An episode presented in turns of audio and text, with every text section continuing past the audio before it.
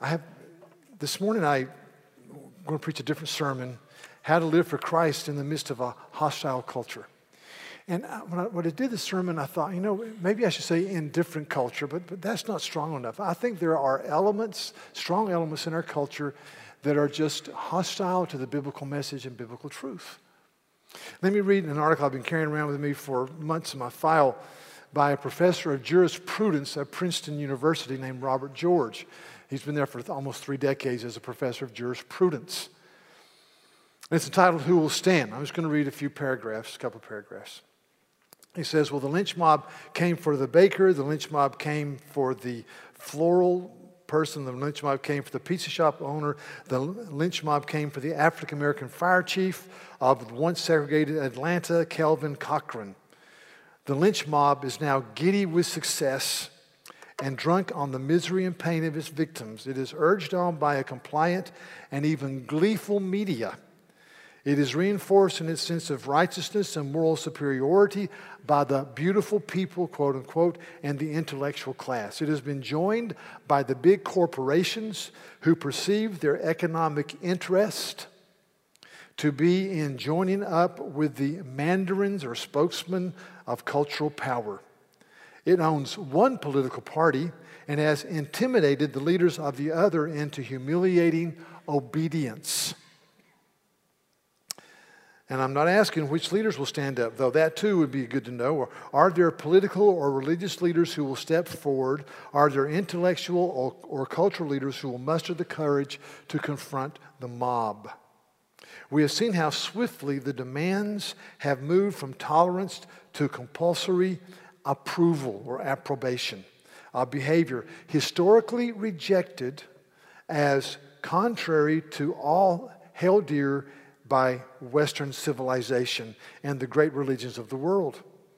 And now it is not only approval that is de- demanded, but active participation. And do you honestly think that we have now reached the end point of what will be demanded? What should we say to that? Well, it is certainly true that the political, economic, and cultural power now arrayed against people of faith and their rights and liberties is formidable, no question about it. This is David against Goliath, but then we know how that contest ended, don't we? So I, I, I agree with that, that article. I, I and, and yet, I want to say quite strongly that as the people of God, the people of the resurrected Christ, we do not operate with fear. We operate with confidence. We operate with the belief that God is alive and watches over us. I, I, I, meditate often on one of my favorite Psalms, Psalm 91. He who dwells in the shelter of the Most High will abide in the, in the shadow of the Almighty. I will say to the Lord, You are my refuge and my fortress, my God in whom I trust. For he will deliver you from the snare of the fowler and from the deadly pestilence. He will cover you with his pinions, and under his wings you will find refuge. You will not fear. Hear that? You will not fear the terror of the night, or the arrow that flies by day, nor the pestilence that stalks in the darkness, nor the destruction that wastes at noonday. You will not fear. You will not fear. And, and so we do not fear. And we realize that the Lord, in his, all, in his glory and goodness, has called us to be salt. Now, salt preserves and it flavors. You're the salt of the earth. Jesus says in Matthew chapter 5 and verse 13, You're the salt of the earth, but if the salt has lost its taste, how shall its saltiness be restored? It is no longer good for anything except to be thrown out and trampled under people's feet. You're the salt of the earth. And then the Lucan account says this salt is good, but if salt has lost its taste, how shall its saltiness be restored? Saying, don't lose your saltiness. Don't lose your passion for Christ, your belief that God uses people. Don't lose your saltiness. There's a little statement of faith that we adopt as a church. It's called the Baptist Faith and Message. Let me read a couple of statements from Article 15. It says this All Christians are under obligation to seek to make the will of Christ supreme in our own lives and in human society.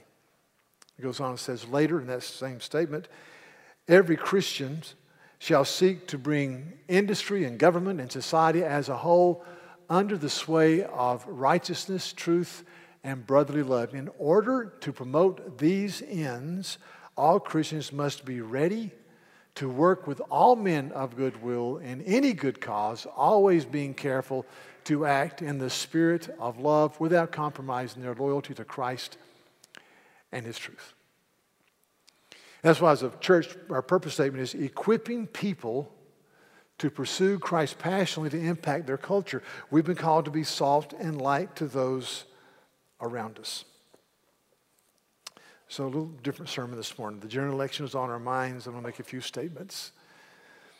Uh, there's something called the emotions wheel. You can Google it. It's got all it's a wheel, various shapes with all these emotions emanating from the center. And it's good for us men who sometimes have trouble identifying emotions.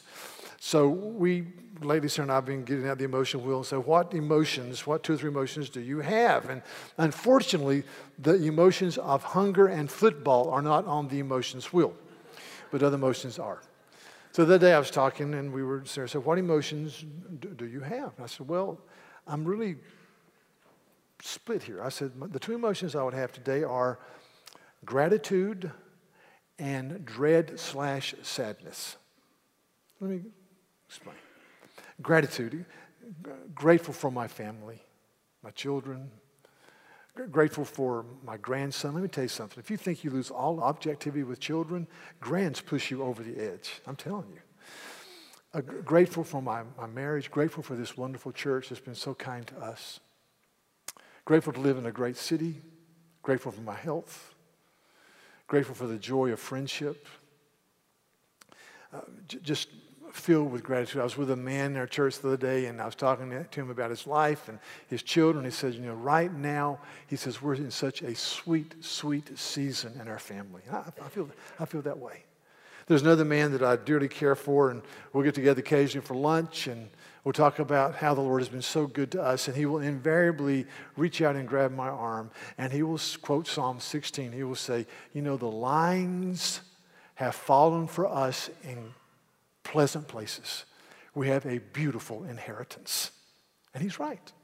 I say, Lord, I am undeserving of the daily bread, the grace, the mercy of the cross, the forgiveness of sin. I'm, I'm unworthy. So I, I'm, I really am. I am filled with gratitude. But also,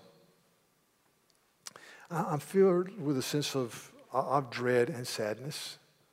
I'm, I'm filled with a sense of Sadness in that in our binary political system with just two parties, really, one party, as we approach Tuesday, is vehemently pro choice.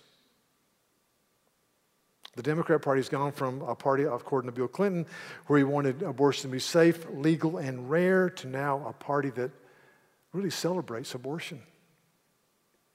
The vice presidential candidate on the 100th anniversary of Planned Parenthood, who, who says he's a conservative Catholic who is personally opposed to abortion but supports it legally, he, he tweeted out, quote, uh, congratulations to Planned Parenthood on 100 years. I am proud to stand with you, close quote, which I found to be incredibly discouraging. Cecile Richards, the president of Planned Parenthood, whose mother was Ann Richards, who was defeated in the gubernatorial race by George W. Bush years ago.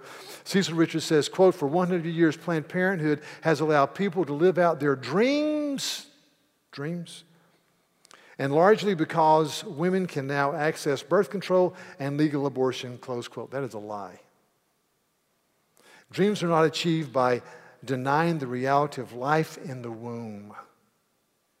Dreams are not achieved by seeing the powerful ability, powerful ability of a woman's body to bring life into the world as a disease to be eradicated, or the tiny life once conceived as a cancer to be cut out. So says an editorial in the National Review. Abortion takes a life. Last year, Planned Parenthood was responsible for 320,000 abortions in America. Their annual budget is 1.3 billion. Over half their budget comes from taxpayer dollars from you and me. They talk about being an adoption agency, but for every adoption of Planned Parenthood, there are 160 abortions.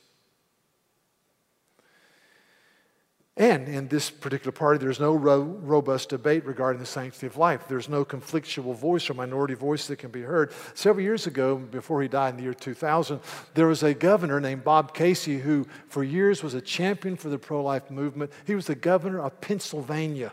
It's a pretty big state. And Bob Casey wanted to bring a minority report and address the convention in the last two years or last two conventions of his life, and he was denied access because they didn't want to have debate. This is the governor of Pennsylvania. This is a great sadness.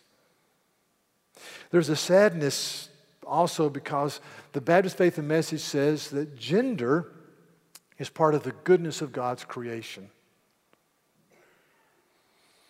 I just saw a little girl that's been adopted this weekend down in the gym, a beautiful little girl. She's a girl.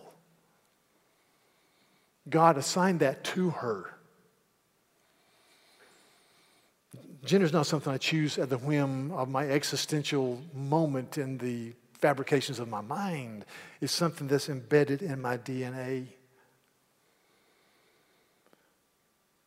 And I believe the sexual authority or activity, excuse me, in, according to the Bible, is to be carried out in marriage between one woman and one man.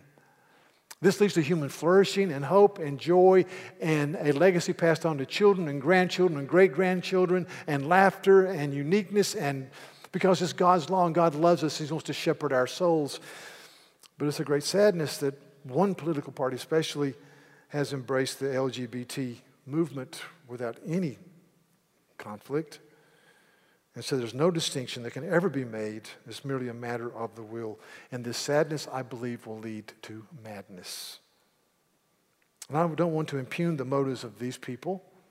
Many of them are noble hearted, gracious, and caring people. I know that. They're all made in the image of God and they deserve respect and Christian love. There's a man named G.K. Chesterton who's a very large Brit. And he wrote incredible books, and he died in 1934 ish.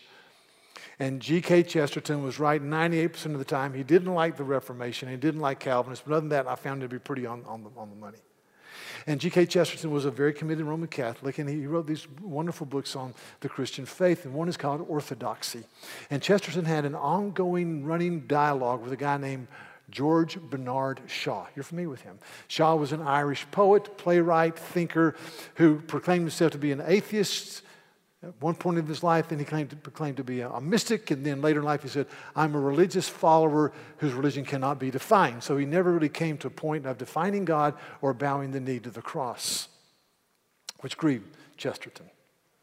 But Chesterton wrote this If I had to describe Bernard Shaw, I cannot express myself more exactly than by saying that he has a heroically large and generous heart, but not a heart that is in the right place, close quote. He says, listen, he says, Bernard Shaw has a large, generous, and heroic heart. He's a man of truth speaking, he's a man of courage, and he was. But he says he starts in the wrong place. If you start in the wrong place, you can't end up in the right place. So when I look around at people who, who believe that everything is the impersonal plus time plus chance, there's no oughtness to life, there's, no, there's not any real ethics, there's only mores or morals. Ethics are, are, are, are, are timeless values. Morals are what is embraced by the culture from decade to decade. So there's no ethical, it's just, it's just all happenstance morality. And when, they believe that, uh, it's, it's, I, I agree for them. They may be noble hearted men and women, but they start in the wrong place.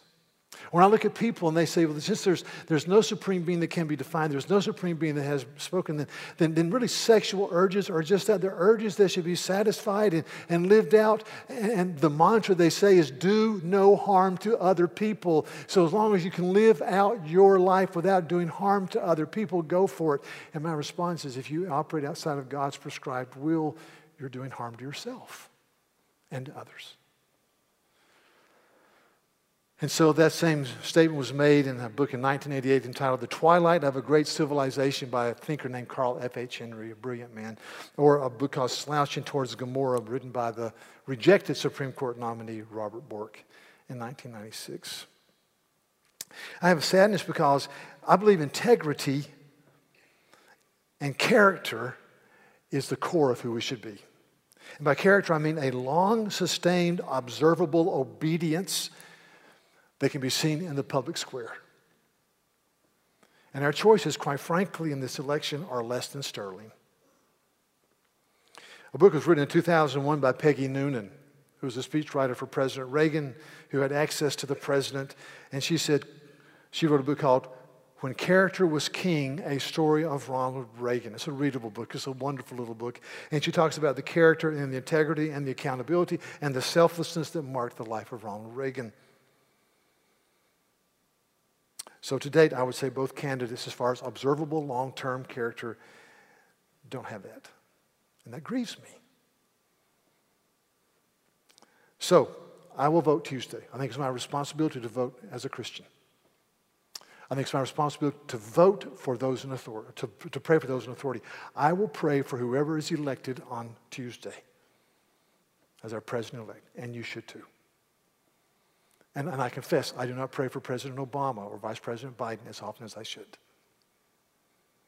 Because the Bible says, quite frankly, in 1 Timothy 2, pray for those who are in authority. I will vote based upon the, the party platforms of the given individuals. I will vote in part based upon the inner circle of advisors that have already been gathering around the candidates, whether they're vice presidents or potential cabinet people. You see, Proverbs 11:14 says, "For lack of guidance, a nation falls, but victory is won through many advisors." Or in the abundance of counselors, there is safety. So, so if, if you want to know what a man or a woman is like, look at who advises them. Look at who their go to people are. I tell people man to man, the men at man to man, I said, Who are your two o'clock in the morning Waffle House friends? Because Waffle House never closes unless it's a hurricane. Because conversely, Proverbs 13, another Proverbs, verse 20 says, He who walks with wise men will be wise, but the companion of fools will be destroyed. So, so if, if I walk with wise men, I will siphon off of their wisdom. If I walk with fools who curse God and who curse the reality in their hearts and who mock values and who mock the, the, the ethical standard, then, then I too will become a fool.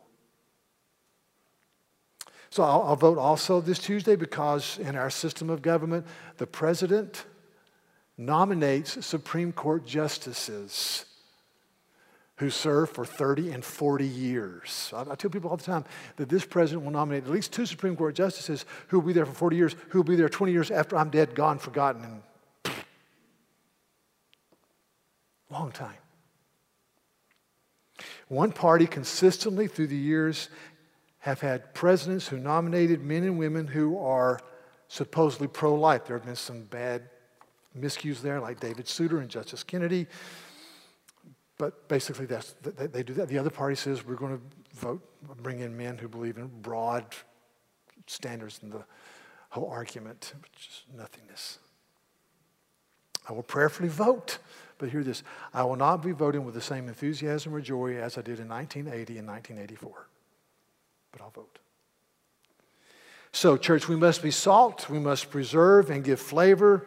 History, if you just say the history of of, of, of Western civilization, the world, history is filled with examples of men and women who were salt and light, who knew Jesus, who opposed slavery, who, who stood out for and, and spoke against child labor, who spoke for women and the ability to, to, to be treated as equals, who believed in universal education for all people, regardless of creed or, or, or economic standing, who, who went to India and, and, saw an aspect of, of India in Hinduism where a, a man's who, was, who died and he, they set his corpse on fire and the wife was drugged and, and basically pushed on top of her husband to be burned alive as his body is consumed. And Christians went there and they said with the church that was there, we will not tolerate this. And it was outlawed. People who spoke out and, and, and built hospitals and were involved in prison reform and all this, they were salt. So, so do not lose your saltiness through cynicism or, or lethargy or despair or inactivity. Be salt. And so I come to 1 Peter very quickly and look at this passage. And in 1 Peter chapter 3, 1 Peter is written by Peter to the church around 65. And, and, and really, right after the book is written, there's a period of persecution that happens over the next 250 years or so, to the year 313. And it, would come in waves. You know, persecution would be followed by not persecution, then ramped up persecution, not ramped up persecution. But, but, but it was written to a church that's getting ready to go into deep pathos of spirit. And so he says in chapter 3, verse 8, he's already he's talked about the husband and the wife and their relationship and how a wife should live with an unbelieving husband and how the husband should respond as a believing man to his wife. And then he says, finally, verse 8, all of you have unity of mind and sympathy and brotherly love and a tender heart and a humble mind. Do not repay evil for evil or reviling for reviling, but on the contrary, bless. For this you recall that you may obtain a blessing. So there, he says, you, you, you, don't curse when people curse you. You don't revile when they revile you. you. You bless them. The world can curse out people. The world can revile people, but you're people of the cross. You're people who receive the Holy Spirit. And so you bless people. And then he says this For you were called that you may obtain a blessing.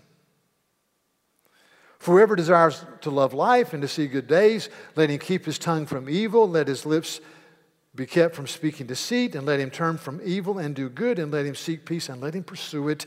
For the eyes of the Lord are on the righteous, and his ears are open to their prayer, but the face of the Lord is against those who do evil. Now, who is there to harm you if you're zealous for what is good?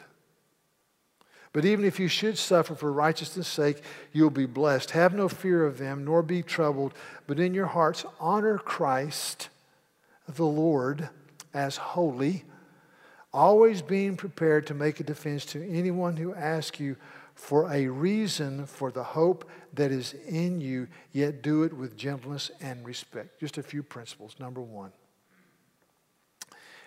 we were called to bless others and to receive the blessing. He says, You bless us because to this you were called to obtain a blessing. The Lord wants to honor and bless and encourage and build us up and to give us joy and happiness and laughter in our soul. That's what the Bible says. He says, if you, if you want that, and he quotes a psalm, if you want that, he mentions four things. If you want that, then keep your tongue from that which is evil. Don't speak evil. Be very careful what you say. He says, let your lips be free from speaking deceit. Don't put others down to make yourself look good. Don't be duplicitous. Don't be arrogant. He says, let him turn away from evil and do good. Do that which is good and beneficial and helpful. Turn from evil, do good. Let him seek peace and pursue it. You, you, you pursue people in, their, in your broken relationships. You, you're a peacemaker. You, you're a lover. You're a, a person who has a, a, a, long fuse and a short memory compared to many people who have a long memory and a very short fuse. We're gracious, we're caring, we're long suffering. He's called us to obtain a blessing. Then he says this for the eyes of the Lord are on the righteous, and his ears are open to their prayer. But the, but the, the, the face of the Lord is against those who do evil. The, the, the most incredible thought about the character of God, apart from his eternal Trinitarian nature and the substitutionary work of Jesus on the cross and the outpoured Holy Spirit. I mean, the, the, the most incredible thought that, that, uh, that hits me is, is this it's in Ephesians 4 I, me, you, if you're a Jesus follower, Christian, can grieve the Holy Spirit of God. Just, just think about that. You, you, can, you can, because of disobedience or inactivity or, or just slovenly behavior or lust or arrogance or you name it, I can grieve the Holy Spirit who lives inside me. Wow. Eternal God. Conversely, if you read Zephaniah 3, I can cause God to rejoice and be glad. Me, little me, little, little me, me, me, me, you. By our obedience and our love and our forgiveness and our compassion and our desire to be honoring unto the Lord can make God dance with delight. Now think about that. What a God. God watches over us to bless or to correct, or, and we can cause his face to be behind a cloud because of disobedience. It's amazing to me. I was, I was thinking about this, I'm reading Psalm 116. It's an, it's, it's an invitation to repentance. Listen to this. This is Psalm 106, excuse me, 106. 116, yeah, 116, verse 3 and following. It's a, it's a general psalm about going through a hard time. He says, The snares of death compassed me about, the pangs of Sheol laid hold of me. I suffered distress and anguish. And in all seriousness, some people say this may be a, a hymn sung by women after they gave birth, just a hard, hard birth. And he says, Then I called on the name of Jehovah. I said, Oh Lord, deliver my soul. Gracious is the Lord and righteous is our God, the one who is merciful. The Lord preserves the simple. When I was brought low, he saved me. Verse 7 Return, O my soul, to your rest. For the Lord has dealt bountifully with you. What, to me, that is, that is a statement of repentance. Return, O my soul, to your rest, because God is bountifully good. If you're, if you're in a place of darkness, and many of us are, all of us are at one time or another, if you're a time of, of, of, of halting disobedience, man, return, oh my soul, to your rest, to your peace, because God is bountiful.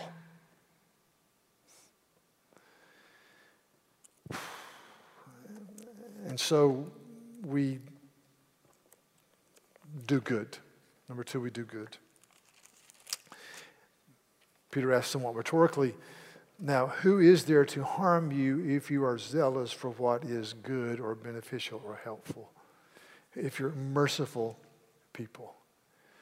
Uh, Peter says, you know, just, just, just do, do good to the city, do good to the community, do good to your neighbor. Like this, this Saturday, love on Charleston.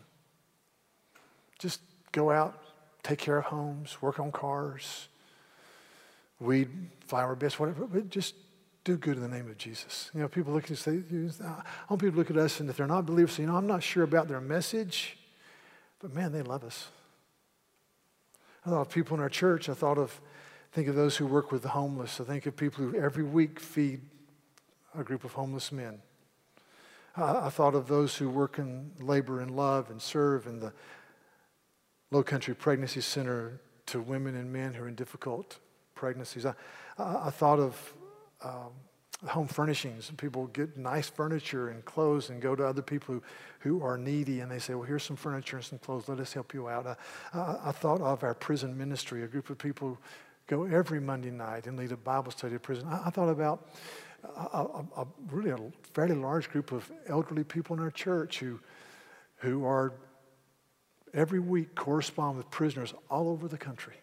I mean, literally scores and scores of prisoners and send Bibles and religious articles and books and, and pray for them and let them know that they're loved by somebody. And, and these are people that their, their, their, their marathons are in the rearview mirror, you know? Their 5Ks are in the rearview mirror, but they're doing it. They're doing it. I thought of people who are involved in our adoption and foster parenting who just care for children. I thought of the opportunity we have at Christmas to give gifts to children whose mom or dad or both are in prison. And on and on and on. And I just say, do not lose your saltiness. Through despair or discouragement or lethargy. And then it says this I've never really seen this until two weeks ago. I was studying this passage. It says this Have no fear of them. Hear that? Have, don't have fear. Have no fear of them, nor be troubled, but in your hearts honor Christ the Lord as holy.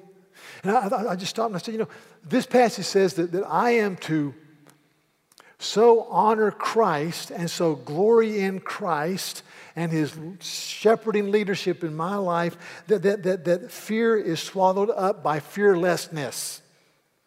Peter says, you know, don't, don't fear them. Don't, don't, don't, don't be unsettled by them. But in your hearts, you honor Jesus as the Lord and Savior and God. And I thought, I've, I've got to worship until fear is swallowed up by fearlessness. Worship does that in my spirit. It calls me to reality and to truth. And then, fourthly, I, respond well. Verse 15. This is only done by the power of the Holy Spirit. But, but in your hearts, always be prepared to make a defense to anyone who asks you for the reason for the hope that you have and do this with gentleness and respect. When people are in your face or, or they're throwing out dispersions or untruths, you listen and you do so with gentleness and respect. There are several people that I could name, and you know, that are gifted at one liners either in a personal relationship or on the radio or talk show. They're gifted at one-liners. They're very quick on their feet. And, and, and, if you're gifted in that, you can, you can do that. That's, that's no big deal. But let me tell you something. When people are, are opposed to you and they're putting you down and they're saying things that aren't true and, and they're just filled with animosity, Peter says, no, no, no, no. You listen to them. They're made in the image of God. You approach all of life with a humility that is, that is self-suspecting because no one has a corner of the truth except Jesus.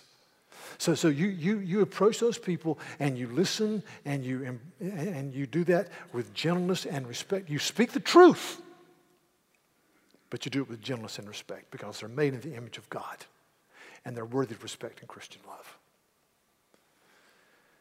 So, so church, I just say to us, don't lose your saltiness. Live for Christ in a way that lives out the reality of 1 Peter 3. May God have mercy upon us. Let's pray.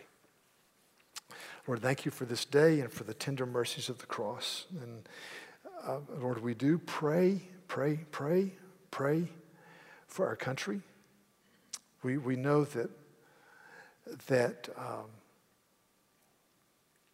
their righteousness, the Bible says, exalts a nation, but sin is a reproach to any people. We pray for in, uh, in local and state and national elections for men and women of, of proven integrity to be uh, put in positions of, of power. Oh, Lord, we don't deserve it, but we pray for it. And we pray that people be put in power who have surrounded themselves with men and women who will speak truth to them uh, and, and, and point them to the reality of the eternal truths. So, God, we pray, and we pray earnestly, and we plead for this nation. We plead for religious freedoms and liberties and the freedom of speech, and that you would protect, um, protect life, Lord. And we commit our way into you in Jesus' name. Amen. Thank you very much.